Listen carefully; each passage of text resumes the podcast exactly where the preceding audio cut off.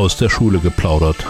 Diskussionen zur Bildungspolitik, Neuigkeiten aus Thüringer Schulen, Fragen zur Erziehung.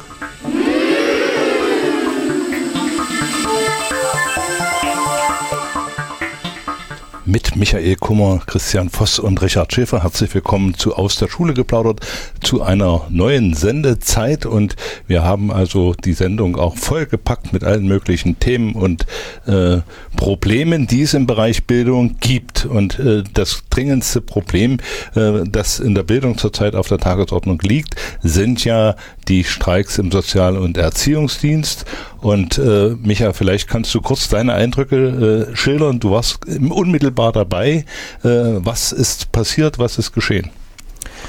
Ja, die Erzieherinnen oder nein, die Beschäftigten im sozialen Erziehungsdienst, das sind aber zum größten Teil Erzieher und Erzieherinnen, haben gestreikt, weil die neue Eingruppierung ähm, in dieser Entgelttabelle laut Arbeitgeber nicht möglich sein soll. Äh, wir als Arbeitnehmervertretung denken sehr wohl, das ist möglich. Deswegen wurde gestreikt. Das ist der Kern des Streits. Ähm, und in Jena, das war so unser Streikschwerpunkt in Thüringen, haben die Beschäftigten das immerhin drei Wochen auch durchgezogen bis Ende letzter Woche. Und seitdem äh, befindet sich das ganze äh, Verfahren in der Schlichtung. Es gilt eine Friedenspflicht. Das darf also nicht gestreikt werden im Moment. Und in dieser Phase sind wir. Das heißt, der Streik ist ausgesetzt, aber noch nicht beendet. Und wir haben äh, Gelegenheit, äh, mit Romy Kleinecke zu sprechen. Oder ich hatte Gelegenheit, vor der Sendung mit ihr zu sprechen. Sie ist also in Jena Horterzieherin Erzieherin und war aktiv an den Streiks beteiligt und wir hören einfach mal rein, was sie für Eindrücke vermitteln kann. Am Telefon begrüße ich jetzt Romy Kleinecke aus Jena, Horterzieherin. Romy, du warst in den Streiktagen ganz aktiv mit äh, vorn. Was hat dich denn motiviert, bei diesem Streik besonders äh, dich zu engagieren? Also für mich persönlich war es der erste Streik in meinem Berufsfeld und ähm, besonders motiviert hat mich natürlich, dass es zum Ende ein bundesweiter Streik ist und zum anderen wurde uns das immer wieder deutlich gemacht, dass es ganz wichtig ist, dass wir uns jetzt für unsere Interessen einsetzen, weil ja unser Tarifvertrag gekündigt wurde. Also es war einfach notwendig und deswegen war die Motivation eigentlich relativ hoch.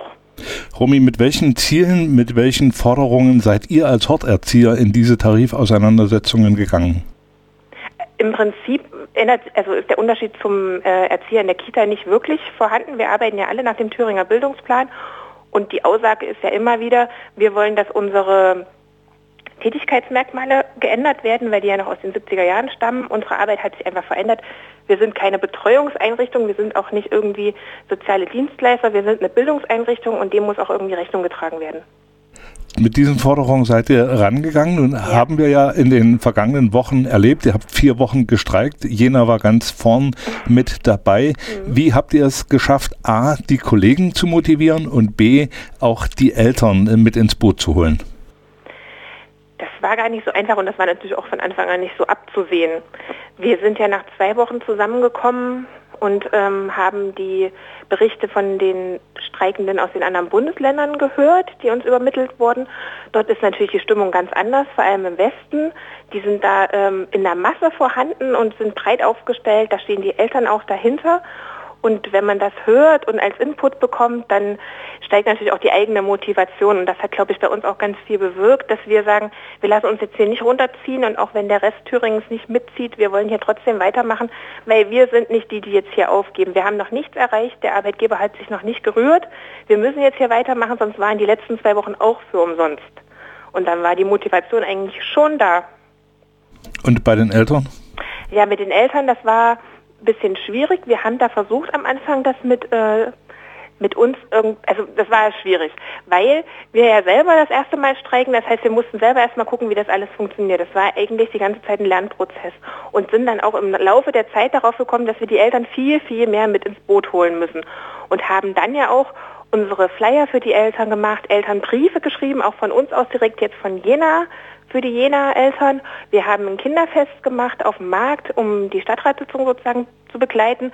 Und wir haben jetzt auch im Nachhinein oder beziehungsweise letzte Woche auch ein Elternpicknick gemacht, um mit den Eltern ins Gespräch zu kommen und haben eigentlich immer versucht, über die Mailverteiler in den Kitas und Horten die Eltern immer auf dem aktuellen Stand zu halten, weil ja von Arbeitgeberseite dahingehend nichts kommt. In den Medien ist es auch sehr schwierig, die richtigen Informationen, sage ich mal, rauszufiltern Man weiß am Ende nicht so genau, warum Erzieher überhaupt streiken und wir wollten natürlich nicht, dass die Eltern gegen uns sind, sondern für uns und verstehen, warum wir das tun. Denn vier Wochen Streik, das geht natürlich auch an Eltern nicht spurlos vorüber. Wie haben die Eltern denn eure Aktionen aufgenommen? Hat sich das gelohnt, der Aufwand, den ihr da betrieben habt? Also der Aufwand hat sich auf jeden Fall gelohnt. Das waren eigentlich durchweg positive Kommentare, die wir da bekommen haben. Wir haben ja auch äh, in den Einrichtungen ähm, die Eltern Abende mitgemacht und sind da zusätzlich hingegangen und haben die Eltern informiert. Das kam alles sehr gut an. Was die Eltern sich gewünscht hätten, wäre, dass man von Anfang an diese Information, also dieser Informationsfluss einfach viel mehr da wäre, dass von Anfang an, vielleicht sogar noch bevor die Streikphase losgeht, klar ist, worum es hier überhaupt geht und warum wir das alles machen. Aber da sind wir einfach hier noch nicht so weit gewesen. Ich glaube, wir haben das jetzt gelernt, dass wir das tun müssen und vielleicht läuft das dann einfach in, nächsten, in der nächsten Zeit anders. Ich weiß nicht, ob wir nochmal ran müssen dass wir das dann einfach besser kommunizieren oder wenn wir an, in anderen Bereichen streiken, die gerade im äh, öffentlichen Dienst sind, dass man das dann einfach ja anders macht. Aber wir haben da gelernt und die Veranstaltungen waren auf jeden Fall notwendig, wichtig und waren auch ein voller Erfolg. Also das haben uns die Eltern auch jedes Mal wieder gesagt. Und das zeigen ja auch die Massen, die dann gekommen sind, ganz einfach. Daraus kann man jetzt schließen, äh, dass die Eltern bei eurem Ziel, den Erzieherinnen und Erzieherberuf aufzuwerten, euch äh, zur Seite stehen. Das auf jeden Fall. Also das stand nie zur Diskussion. Das war immer klar, dass das wichtig ist, dass die Eltern das auch sehen, was da einfach an Arbeit betrieben wird, was da an Bildungsarbeit in Kita geleistet wird. Frühkindliche Bildung wird ja ganz groß geschrieben. Wie gesagt, wir arbeiten nach Thüringer Bildungsplan.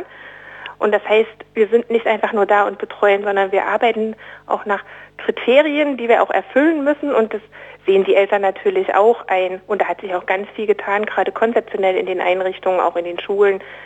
Das ist ja nicht zu übersehen. Und da, das war nie das Problem, was die Eltern hatten. Die Eltern, wissen wir ja, haben natürlich dieses Betreuungsproblem.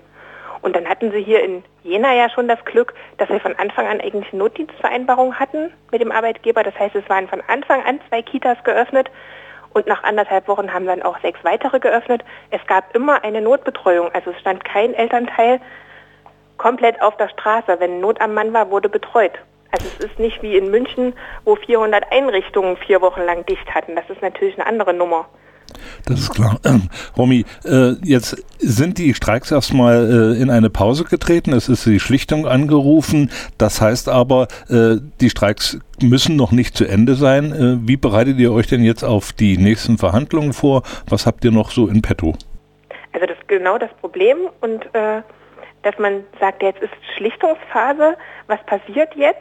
Und bei vielen Eltern wir dann die Befürchtung haben, die Information dann auch wieder nicht so ankommt, wie das richtig wäre. Schlichtung heißt nicht, es ist alles vorbei. Schlichtung heißt, es ist gerade Friedenspflicht. Wir warten jetzt quasi ab. Das heißt, es ist nichts in Sack und Tüten. Und wir hier in Jena wollen das dahingehend begleiten, dass wir weiter die Eltern natürlich informieren mit Aushängen, was gerade aktuell los ist. Und wir wollen auch zum Beispiel diese Woche Donnerstag wieder vor das OB-Büro ziehen und wollen mit Krach auf uns aufmerksam machen, Natürlich dann nicht in der Zeit, in der wir arbeiten, sondern im Nachmittagsbereich und haben die Eltern, Kinder und natürlich die Kollegen dazu aufgerufen, da auch kräftig mit teilzunehmen, dass wir nicht weg sind und dass es uns immer noch wichtig ist. Nur weil wir wieder arbeiten, heißt es nicht, dass wir nicht gucken, was da passiert. Das Gespräch mit Romy Kleinecke aus Jena habe ich vor der Sendung aufgezeichnet. Okay, soweit das mal äh, Romy Kleinecke aus Jena. Micha, du warst äh, mit dabei. Das kannst du also bestätigen, was äh, in Jena da so passiert ist. Ja, das kann ich bestätigen. Das hat tatsächlich eine Eigendynamik gewonnen, ähm, vor der wir als hauptamtliche Mitarbeiter auch so ein bisschen staunend, und zwar positiv staunend, äh, davor standen, weil wir auch ehrlich gesagt keine Streikerfahrung mit unbefristeten Streiks haben. Mhm. Lediglich Warnstreiks äh, liefen immer mal seit 1990. Ähm, dass das dann so, dass die Leute das, ähm, die wurden teilweise auch enthusiastisch dort in Jena. Das war, das war richtig spannend zu beobachten. Also ich war dort drei, vier Mal mit dabei ähm, und das hat so eine, so eine Dynamik gewonnen. Und das Erstaunliche war, dass es gab dann einen festen Kern von Streikenden, der ist aber nicht kleiner geworden, sondern der ist so schrittweise, sind immer noch mal drei, vier, fünf oder zehn Leute dazugekommen im Laufe der Zeit, also die das dann auch irgendwann verstanden haben, dass das irgendwie wichtig ist und was mit ihrer, mit ihren Arbeitsbedingungen zu tun hat. Also das Selbstbewusstsein der Streikenden ist natürlich auch gewachsen und sie gehen wahrscheinlich in nächste Auseinandersetzungen anders rein, wenn es denn die nächsten Auseinandersetzungen geben muss. Äh, für die Hörerinnen und Hörer nochmal, äh, jetzt kommt die Schlichtung. Da gibt es also zwei Möglichkeiten. Entweder sie kommen zu einem Ergebnis und die Gewerkschaften nehmen das an oder sie kommen zu keinem Ergebnis und alles geht von vorn los. So ist es. Und es kann auch, also das ist das, was die m, hm, Leute in Jena dann auch sehr stark motiviert hat. Es kann auch zum Schluss, falls die Schlichtung scheitert, die Vorschläge nicht angenommen werden, kann es erneut zu einem Streik kommen und es kann letztendlich damit ausgehen, dass es überhaupt kein Tarifvertragssystem mehr gibt, weil der alte ist gekündigt worden, der alte Tarifvertrag, damit man überhaupt neu verhandeln kann. Das ist das absolute Horrorszenario, weil dann könnte theoretisch zumindest der Arbeitgeber die Leute einstellen, wie er möchte.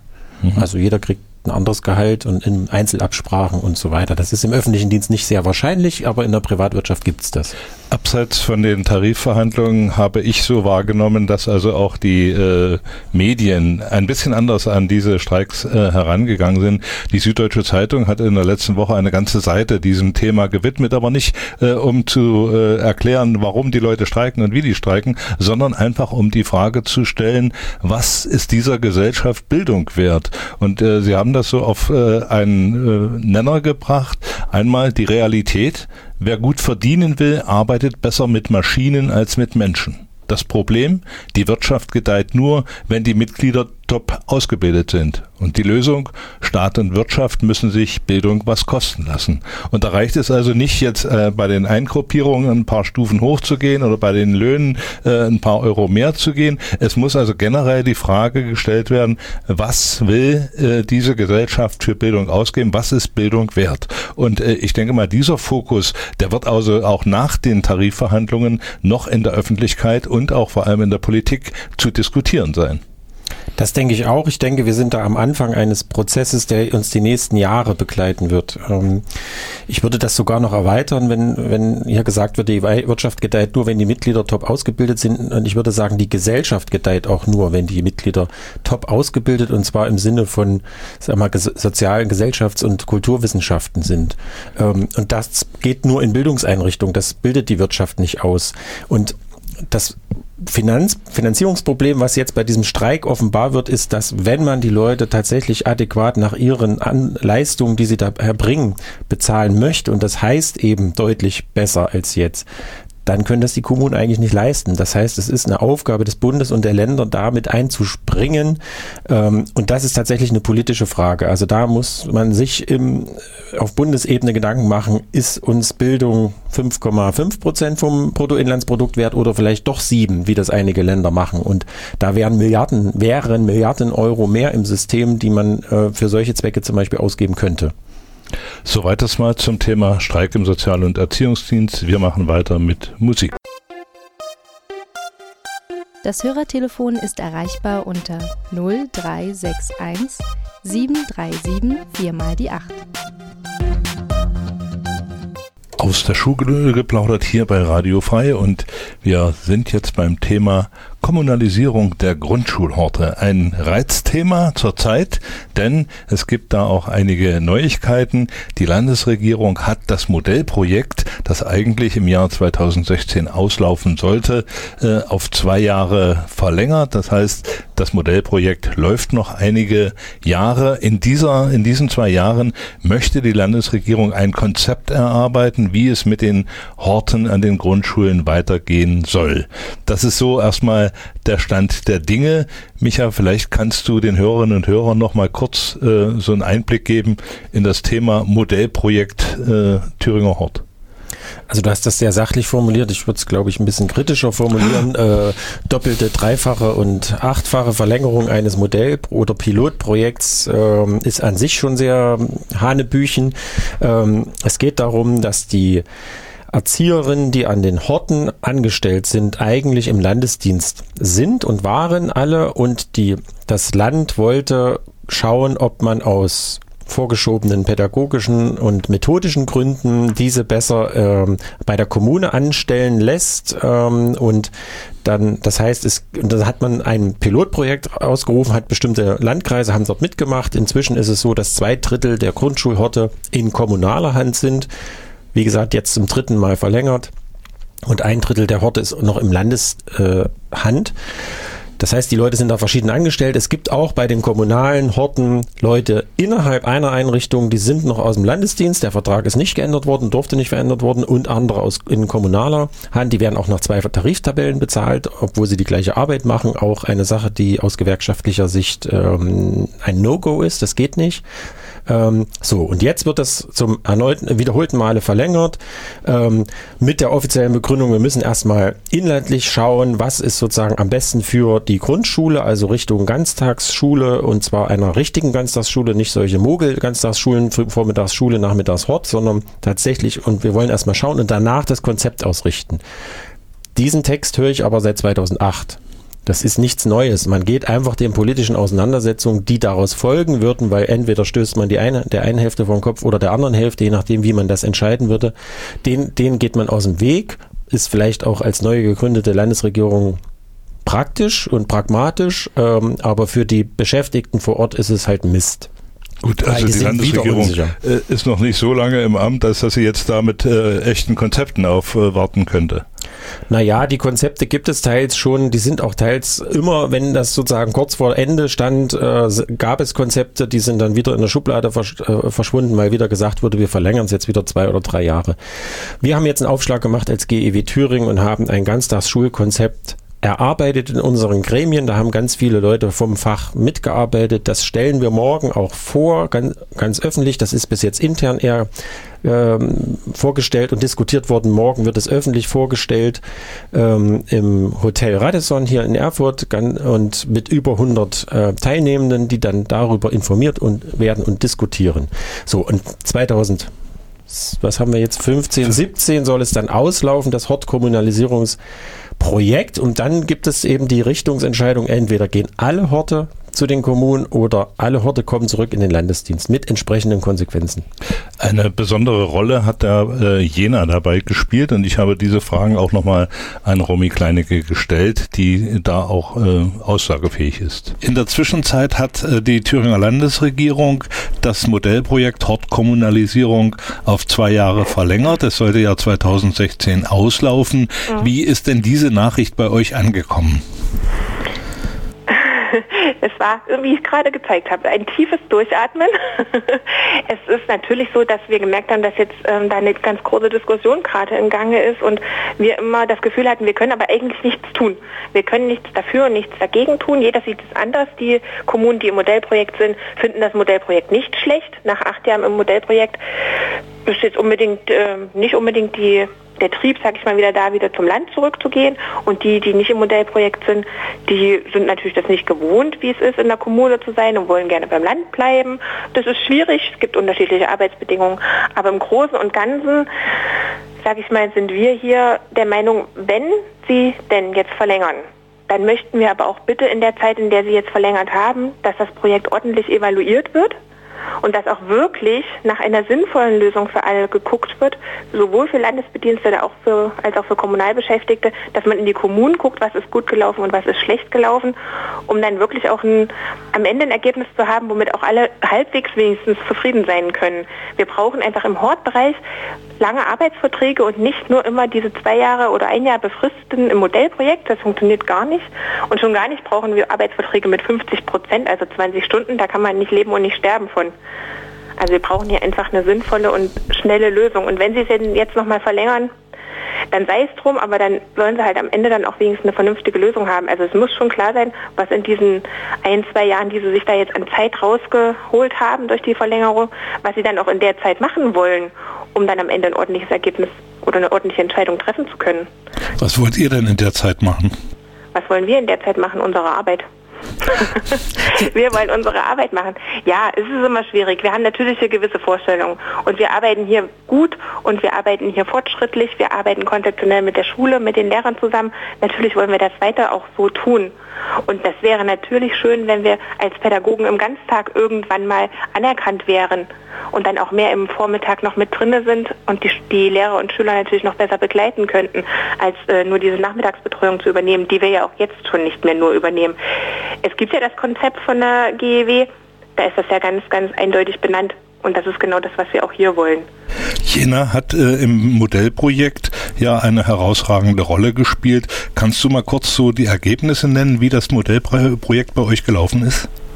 Das ist eine gute Frage. Ich glaube, bei uns ist es sehr gut gelaufen, weil wir eine sehr gute Regionalkoordinatorin hier in der Stadt sitzen haben, die ähm, zum einen total darauf achtet, dass die Schulen nach ihren Bedürfnissen Personal bekommen und auch schnell wieder neues Personal bekommen. Das ist natürlich kein attraktiver Arbeitsplatz ne?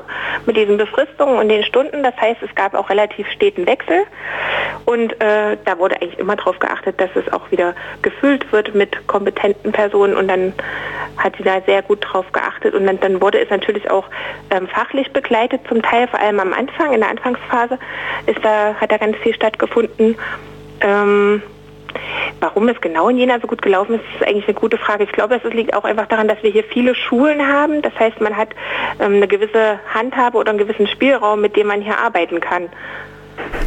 Romy, vielen Dank für die äh, vielen Informationen. Äh, es gibt sicherlich noch viele Fragen, aber äh, auch dann, wenn das Konzept der GEW diskutiert wird, genau. komme ich nochmal auf dich zu und natürlich nach den Ergebnissen, wenn die Tarifverhandlungen dann zu Ende sind, auch. Erstmal vielen Dank für das Gespräch und alles Gute für dich. Dankeschön. Tschüss. Tschüss. So, Micha, zu den befristeten Arbeitsverträgen, die Romy angesprochen hatte, da müssen wir vielleicht noch äh, ein paar Worte verlieren. Was verbirgt sich dahinter? Was heißt das konkret? Also das heißt konkret, dass in diesem Modellprojekt, das ist immer zeitlich befristet gewesen. Wie gesagt, jetzt zum dritten oder vierten Mal wird das jetzt zeitlich neu befristet äh, oder weitergeführt. Da wird immer ein anderer Name drüber geschrieben. Also Modellprojekt 2016 bis 18 zum Beispiel oder wie auch immer, was für Titel. Und weil jeweils ein anderer Titel darüber stand, äh, war man seitens der kommunalen Arbeitgeber mh, hm, irgendwie der Meinung, man kann diese Arbeitsverträge auch immer befristen. Wir als Gewerkschaft sagen aber nein, das geht nicht. Man muss auf die tatsächliche Arbeit schauen und die tatsächliche Arbeit ist die gleiche. Die machen seit 2008 immer die gleiche Arbeit, nämlich die Kinderbetreuung oder Bildung in den Horten. So, und dann ist es ein Problem, es verstößt dann gegen geltendes Arbeitsrecht, diese Verträge als Kettenverträge immer wieder neu zu befristen. Wenn ein, jemand in der GEW Mitglied ist, kann er zu uns kommen in die Rechtsstelle, die wird die ihn dann weiter beraten. Das ist das eine, was mir dazu einfällt, was Romy gerade gesagt hat. Und jetzt die große Klammer, weil wir über Bildungsfinanzierung vorhin gesprochen haben wenn man Ganztagsschule haben möchte und das, was die Erzieherinnen, was sie beschreiben, was gut läuft als, als Projekt jetzt teilweise und stärker in den Vormittag mit reingehen, das heißt, es gibt tatsächlich ein Mehrpädagogensystem, dann kostet das mehr Geld. Und das ist genau das, was der Staat, die öffentliche Hand mehr in die Hand nehmen muss. Also wenn es danach geht, was ist didaktisch, methodisch, pädagogisch besser, kostet das mehr Geld. Da kann man nicht drum rumreden. Ja, vielleicht, äh, Christian, äh, ist das ein Thema für dich, äh, Hortkommunalisierung? Gerade nicht, sehe ich. Das ist der falsche Fuß, auf den ich dich erwischt habe. Okay, dann machen wir erstmal Musik. Du hast jetzt gerade so interessiert äh, geschaut, dass ich dachte, jetzt kommt äh, ein Kommentar. Aber der ja, kommt auf jeden Fall. Kommentar zu eingeben, das ist kein Problem, bin ich. Äh, der, der, Kommentar kommt auf jeden Fall dann, wenn es um Schulsozialarbeit geht. Und das ist unser nächstes Thema, das wir hier anschneiden werden.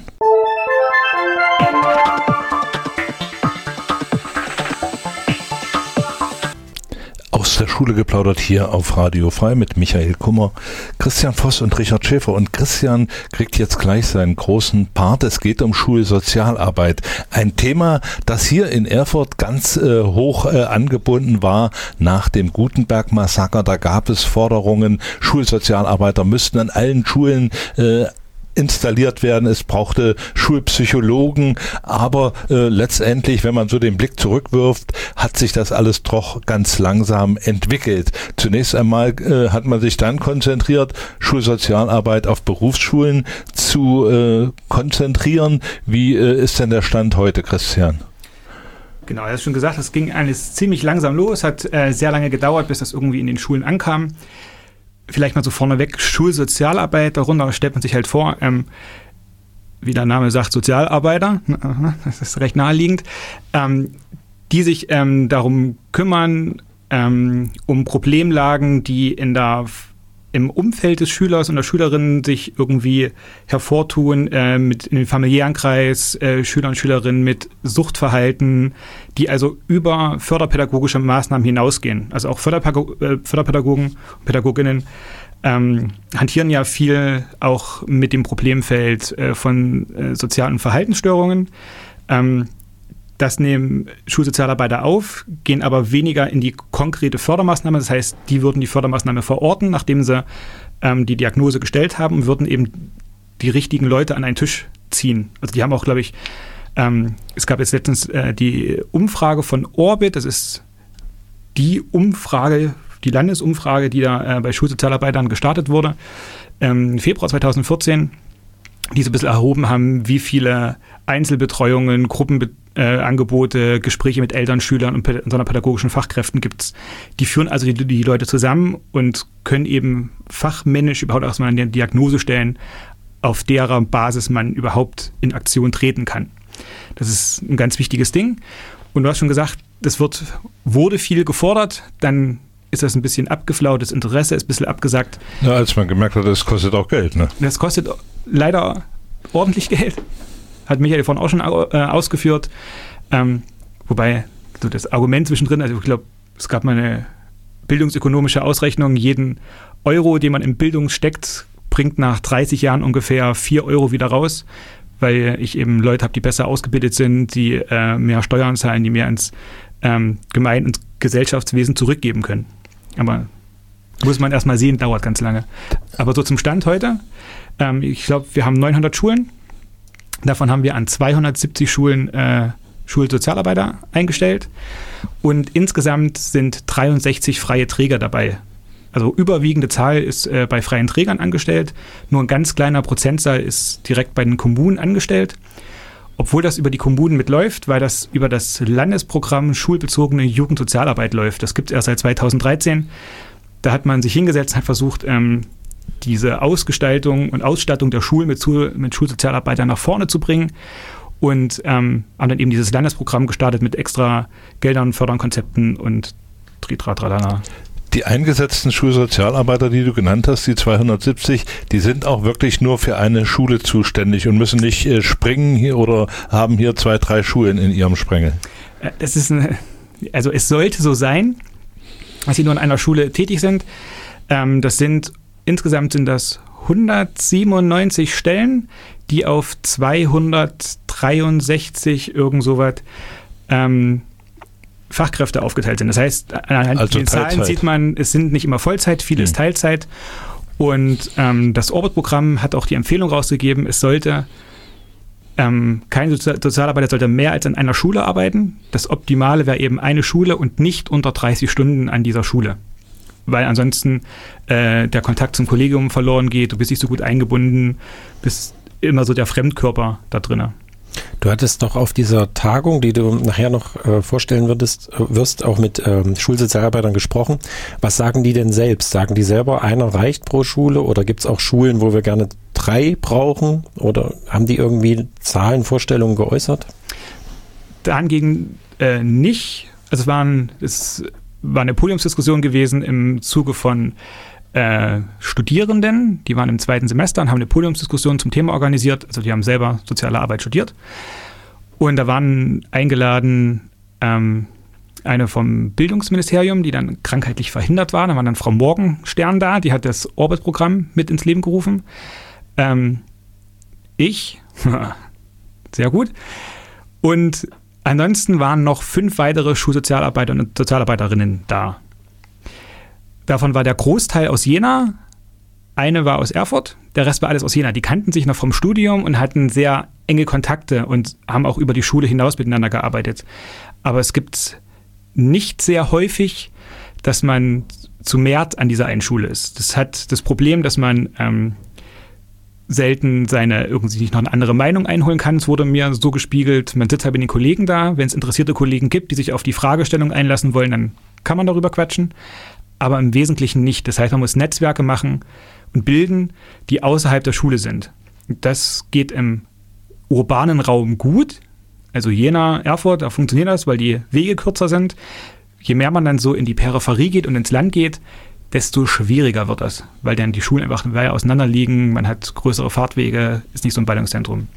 Christian, wenn ein Schulsozialarbeiter jetzt mal so an den täglichen Problemen des Schülers äh, arbeitet, also äh, was weiß ich, der hat Probleme mit dem Elternhaus, der hat Probleme mit äh, Geld, mit äh, er kann seine Wohnung nicht bezahlen, wenn er jetzt im Berufsschulbereich ist oder äh, andere Dinge. Wenn der Sozialarbeiter merkt, äh, ja okay, das sind jetzt die Probleme. Äh, von den vier Problemen, die du genannt hast, gehen drei über das hinaus, was Schulsozialarbeit leisten kann. Äh, ich bräuchte jetzt einen Psychologen, ich brauche äh, vielleicht auch einen Mediziner, ich brauche vielleicht eine Drogenberatung. Wie kann der Schulsozialarbeiter denn die Kontakte zu weiterführenden Einrichtungen oder weiterführenden ja, Pädagogen knüpfen? Also erstmal ist man die erste Anlaufstelle das Kollegium vor Ort, wenn das da äh, sonderpädagogische Fachkräfte hat oder nicht. Sollte das darüber hinausgehen, ist die Schulsozialarbeit auch immer an die äh, Jugendämter mitgekoppelt. Das heißt, gerade in den, äh, also bei jüngeren Schülern, wenn es um Kindswohlgefährdung geht, ähm, ist dann immer das Jugendamt mit zu involvieren und das kann dann irgend, also kann dann auch die Entscheidungshoheit übernehmen. Dann hat man einen, also gibt man den Fall eben ab und das äh, Jugendamt nimmt die weiteren, ähm, äh, die weiteren Funktionen ein.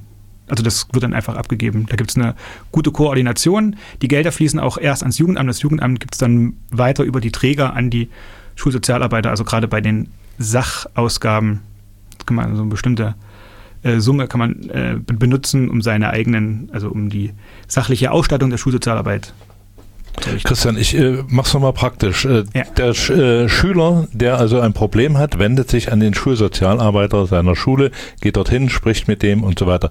Äh, hat der Schulsozialarbeiter dann auch die Möglichkeit oder gibt es die Notwendigkeit, mit Klassenlehrer, Fachlehrer da in Kontakt zu treten und nachzufragen, äh, stimmt das auch, was der mir hier erzählt oder äh, wie tritt er denn so auf?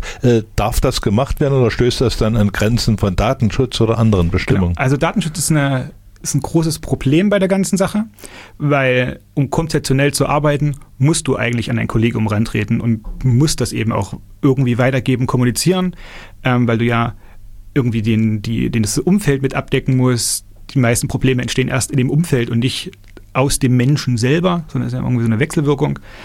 Ähm, und da wird das Kollegium immer mit rangezogen, aber im internen Bericht des Bildungsministeriums wird das explizit angesprochen, dass Datenschutz ein Problem ist. Gibt es auch keine Lösung gerade noch. Also da muss noch äh, gekurbelt werden. Also der genau. Schulsozialarbeiter, äh, darf der jetzt seine Maßnahmen, die er eingeleitet hat, äh, für den Schüler oder mit dem Schüler äh, an den Lehrer weitergeben oder an den Schulleiter? Das darf er, das muss er sogar und soll er auch. Und da hat sich das, die Akzeptanz der Schulsozialarbeiter in den letzten Jahren sehr, sehr geändert. Also die sind unglaublich gut angenommen, werden dankbar angenommen. Ähm, die Empfehlungen werden umgesetzt, die werden mit ins Boot geholt, auch gerade bei Gesprächssituationen. Äh, es war vor ein paar Jahren anders, als die angefangen haben, war das so gewesen wie, ach, der Schulsozialarbeiter, der geht mal Kaffee kochen. Also weil überhaupt nicht gewusst wurde, wie soll ich den mit reinnehmen. Das hat was damit zu tun, dass ähm, Lehrer oft Einzelkämpfer sind, Unterricht öffnen, anderen mit hineinschauen lassen, heißt ja auch immer potenziell ähm, seine eigenen Fehler bloßstellen. Man steht als Lehrer ist man ja mit seiner Persönlichkeit da vorne. Jede Kritik, die geäußert wird, ist auch immer ein Stück weit Kritik in der eigenen Person. Und es fällt vielen schwer, so eine Trennung zu machen zwischen ich als professioneller Pädagoge da vorne und ich als Mensch dahinter.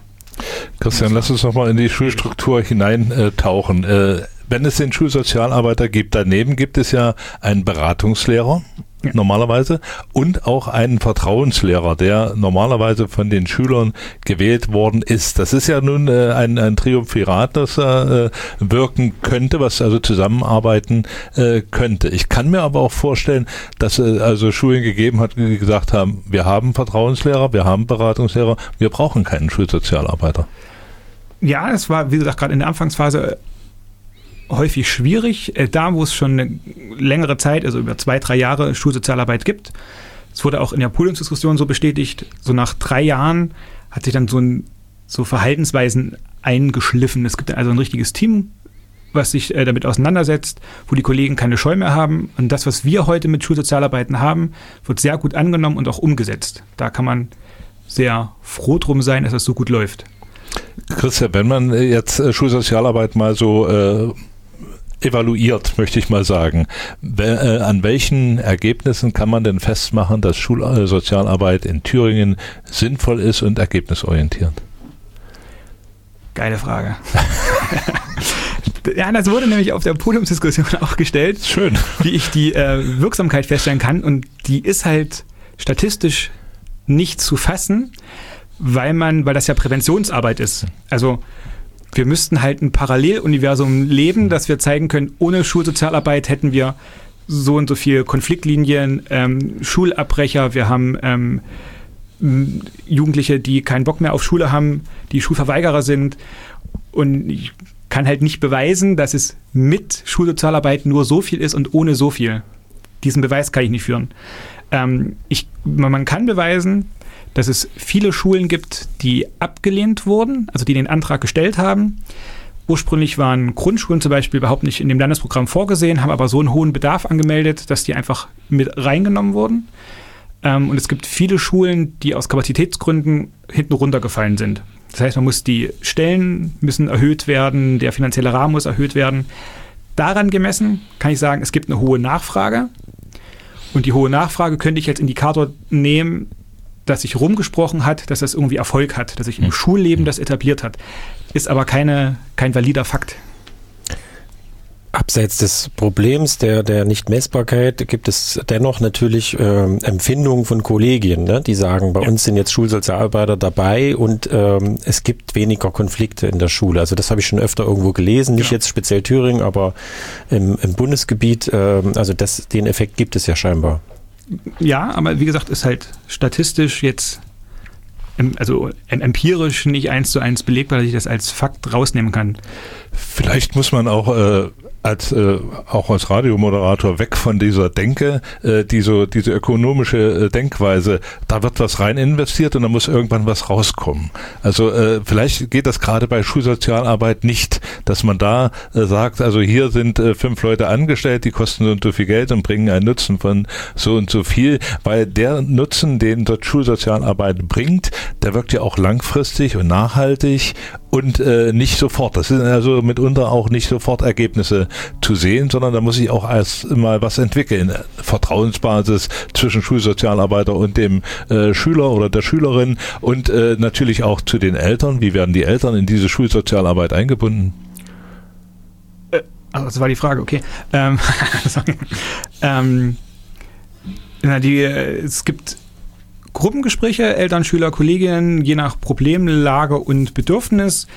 Eltern können das, können das anmelden. Viele Schulsozialarbeiter sind bei den ähm, festgelegten Elternsprechtagen auch mit da, also wo dann alle Lehrer sind da und die Eltern können nach Bedürfnis äh, das Gespräch suchen. Dann gibt es ja auch noch den andersrum, dass der Lehrer die Eltern vorlädt. Genau, und ähm, wenn die Eltern sich eben das, äh, die, das Gespräch suchen dürfen, dann sind oft auch die Schulsozialarbeiter mit ähm, vor Ort. Und dann haben die vom Arbeitsfeld her schon eine engere Verzahnung mit Schüler und mit Lehrern, weil die auch viel außerschulische Angebote mitmachen. Ähm, auf der Podiumsdiskussion hatten zwei Kolleginnen erzählt, die waren an berufsbildenden Schulen und die übernehmen halt auch große Teile mit von dem äh, bildungspolitischen Angebot. Das heißt, die Fahrten nach Berlin, ähm, die sonst immer irgendwie in Sozialkunde gemacht werden, haben die Schulsozialarbeiter organisiert.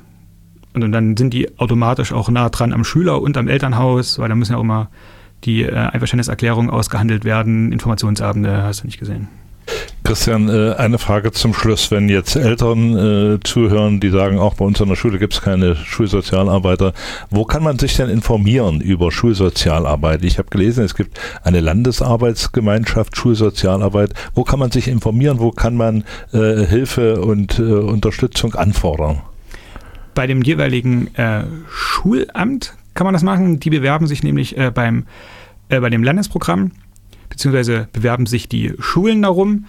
Und es ist immer gut und wichtig, in seiner Schule Gesprächsgruppen zu bilden. Also wenn dieses Problem in der Schu nicht nur von Einzelnen erkannt wird, sondern als Schulwunsch geäußert wird, dann kann sich die Schule ähm, bereit machen und sich eben bei diesen Landesprogrammen bewerben und eben auch eine oder zwei Stellen anmelden. Das ist so von unten nach oben tragen, organisieren. Okay, das war Christian Voss zum Problem Schulsozialarbeit. Wir machen weiter mit Musik.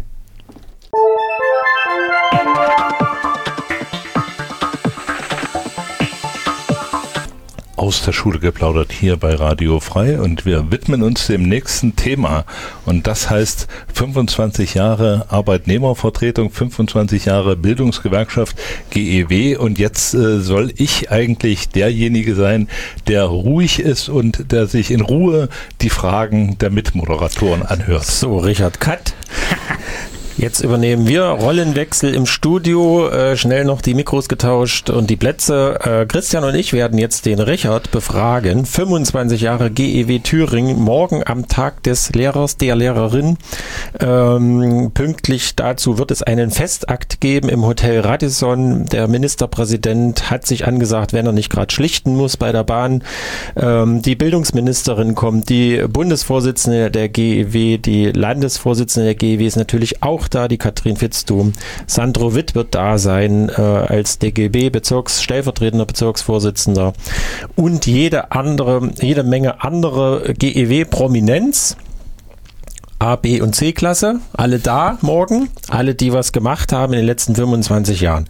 Und uns interessiert hier jetzt in den letzten neun Minuten dieser Sendung natürlich, wie lief das denn in der GEW, weil der Richard Schäfer war seit 1900 91 hm. dabei bis 2010 in hauptamtlicher Funktion, jetzt noch ehrenamtlich seitdem. Frage 1, die ich mir aufgeschrieben habe. Erzähl uns doch mal was zur Anfangszeit. Wie ist das denn übergegangen von einer Teilgewerkschaft des FDGB, deren Namen ich vergessen habe. Gewerkschaft Unterricht und Erziehung, GUE. Genau. Wie, wie ging das mit diesem äh, Übergangsprozess? Habt ihr da Hilfe bekommen? Äh, wer hat das gemacht? Warum, wie viele Leute sind da übergetreten? Wer nicht?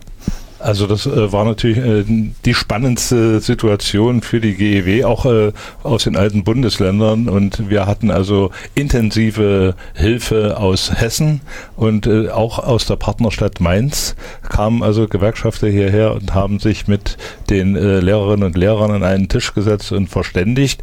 Und äh, da war also noch die Gewerkschaft Unterricht Erziehung ganz aktiv mit natürlich zu DDR-Zeiten äh, Traummitgliederzahlen. Also 90 Prozent der Lehrerinnen und Lehrer waren da Mitglieder. Der Stadtverband Erfurt hatte 5000 äh, damals. Äh, ich war da eine Zeit lang auch mal äh, Zeit oder amtierender GUE-Vorsitzender und weiß das also mit allen Problemen, äh, die es da gegeben hat. Und jetzt äh, eine neue Gewerkschaft, die jetzt nicht an den FDGB gebunden ist, die also nicht zentralisiert ist, sondern sich von unten neu entwickelt hat.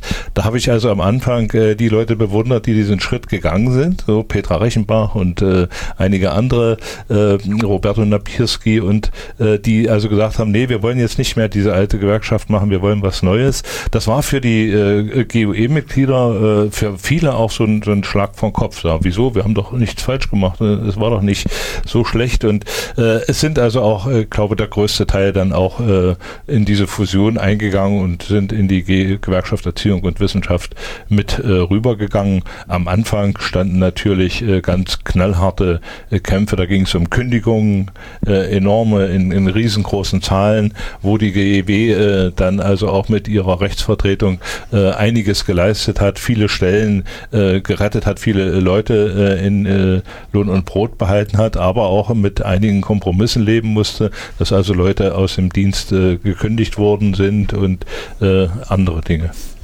Genau, wenn man, also ne, ich bin ja einer von den jüngeren Kalibern in der Landesgeschäftsstelle, äh, wie Micha sagte, unter 40.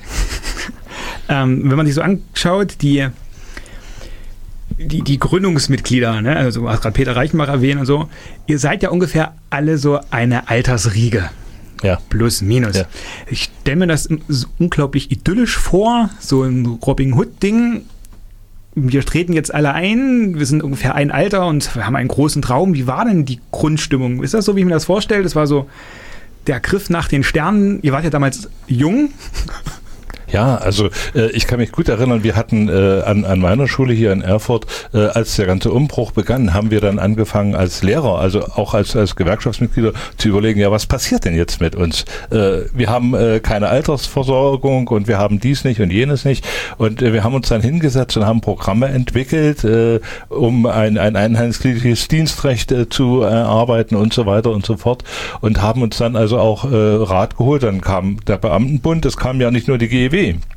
Es kamen ja auch die anderen äh, berufsständischen Verbände äh, nach äh, Thüringen und haben unter den Lehrern da äh, geworben. Und das war natürlich eine Situation, mit der viele äh, gar nicht klarkamen. Auch die Gewerkschaften hatten da ihre Probleme. Jetzt kommen andere, die machen ja fast dasselbe. Warum tun wir uns da nicht zusammen? Warum müssen denn jetzt äh, alle so zersplittert sein? Die im äh, Beamtenbund und die im TLV und die in der Gewerkschaft und die, ja, und äh, das war also äh, für viele nicht äh, sichtbar. Und äh, da hat es also auch viele Wechsel gegeben. Also äh, wir haben mal äh, glaube ich, äh, zu zehn Jahre GEW äh, Fotos rausgesucht. Äh, da haben wir also eine ganze Menge Leute, die vom Thüringer Lehrerverband waren, die dann später in der Gründungsveranstaltung in irgendwelchen Kreisen gesessen haben und dann übergedreht sind. Weil das auch für viele so die Position nicht so ganz klar war, was machen die jetzt anders als wir? Und von der Seite her, klar, war das natürlich so eine Aufbruchstimmung und mit allen Facetten, die du genannt hast. Da gab es also auch Leute, die gesagt haben, nee, so wie das eben bei Gewerkschaft ist, das gefällt mir nicht, was die machen, ich trete jetzt aus und gehe zu denen. Ja, wenn du ja schon gesagt hast, ähm, es war doch nicht so ganz klar, wer welche Position vertritt und wer welche Standpunkte hat, so jetzt, so 25 Jahre danach. Die Retroperspektive, ist die GEW, die jetzt, wie sie jetzt existiert, ist die ungefähr das, was du dir vorgestellt hast oder was so vage im Raum schwebte? Also ich denke schon. Äh, am Anfang, äh, die ersten äh, zehn Jahre, war die GEW natürlich geprägt von heftigen Arbeitskämpfen, äh, von äh, Kündigungen, wie gesagt. Und äh, wir haben uns, glaube ich, irgendwann in Friedrichroda auf einer Landesvertreterversammlung, gab es einen ganz harten Schnitt, wo die Leute gesagt haben, wir können uns nicht nur um, um Arbeitsstellen kümmern, um Tarife, wir müssen uns auch mal um Bildung kümmern und müssen den Weg einschlagen zur Bildungsgewerkschaft. Wir müssen Bildungsprobleme diskutieren. Und äh, von da an ging das auch los, dass dann also äh, inhaltliche Programme zur frühkindlichen Entwicklung äh, erarbeitet wurden, aber auch zu Übergangsfragen, Regelschule. Ich denke noch äh, ein tolles Programm, Polytechnische Regelschule, hatten wir mal so auf die Fahnen geschrieben, um äh, Polytechnik wieder in, in das Bewusstsein hineinzubringen. War natürlich chancenlos, weil äh, sofort, wenn du mit Poly angefangen hast, warst du die rote Socke, obwohl äh, der, die Inhalte dessen, was da vermittelt werden sollte, gar nicht so verkehrt waren und äh, heute auch äh, zum Teil schon praktiziert werden. Äh, das waren so Ideen. Natürlich, Ideen können immer äh, scheitern oder sie äh, werden nur dann materielle Gewalt, wenn sie die Massen erreichen, wie es bei Marx heißt. Wenn sie die Massen nicht erreichen, äh, sterben sie. Und da musste die GEW sich also auch immer wieder auf neue Regierungskoalitionen einstellen und auf neue Bildungsfragen. Und das fand ich eigentlich spannend. Und ich sehe also immer in, in der GEW die Chance, da äh, vom Kindergärtner äh, über die Schule bis zur Hochschule äh, Mitarbeiter organisiert zu haben. Das ist also ein Riesenpotenzial, was in der Bildung auch was bewegen kann. Und äh, das muss die GEW in den nächsten 25 Jahren auch tun. Und ich denke mal, da ist sie auf einem guten Weg. Also ist für dich GEW so ein Hort emanzipatorischer Freiheitsrechte? Äh, das müsste jetzt. Das klang gerade sehr idealistisch. Das äh, müsste jetzt definiert werden, was du darunter verstehst. Aber äh, Atom, wer, wer sich dort äh, engagieren will, findet da immer auch Betätigungsfelder. Äh, aber mitunter auch eingeschliffene äh, Bahnen, äh, die man nur schwer verlassen kann. Auch da muss die GEW dran arbeiten, aber es kommen immer junge Leute dazu und die GEW hat das Zeug dazu, sich da auch zu verändern. Ja, da kann ich auf jeden Fall nur noch mal auf unser aktuelles Heft, Monatsheft der TZ hinweisen. Hat ein super Thema, ganz interessant. Ich will gar nicht so viel verraten. Müsst ihr euch einfach anschauen. Ja. So. Das war. Sorgt für Wirbel. Ja, sorgt für Wirbel. Das war es jetzt schon wieder aus der Schule geplaudert hier auf Radio Frei. Wir hören uns dann wieder am nächsten Donnerstag, ausnahmsweise, sonst immer am ersten und dritten Donnerstag im Monat ab 16 Uhr hier auf Radio Frei. Sie hörten einen Podcast der Sendung aus der Schule geplaudert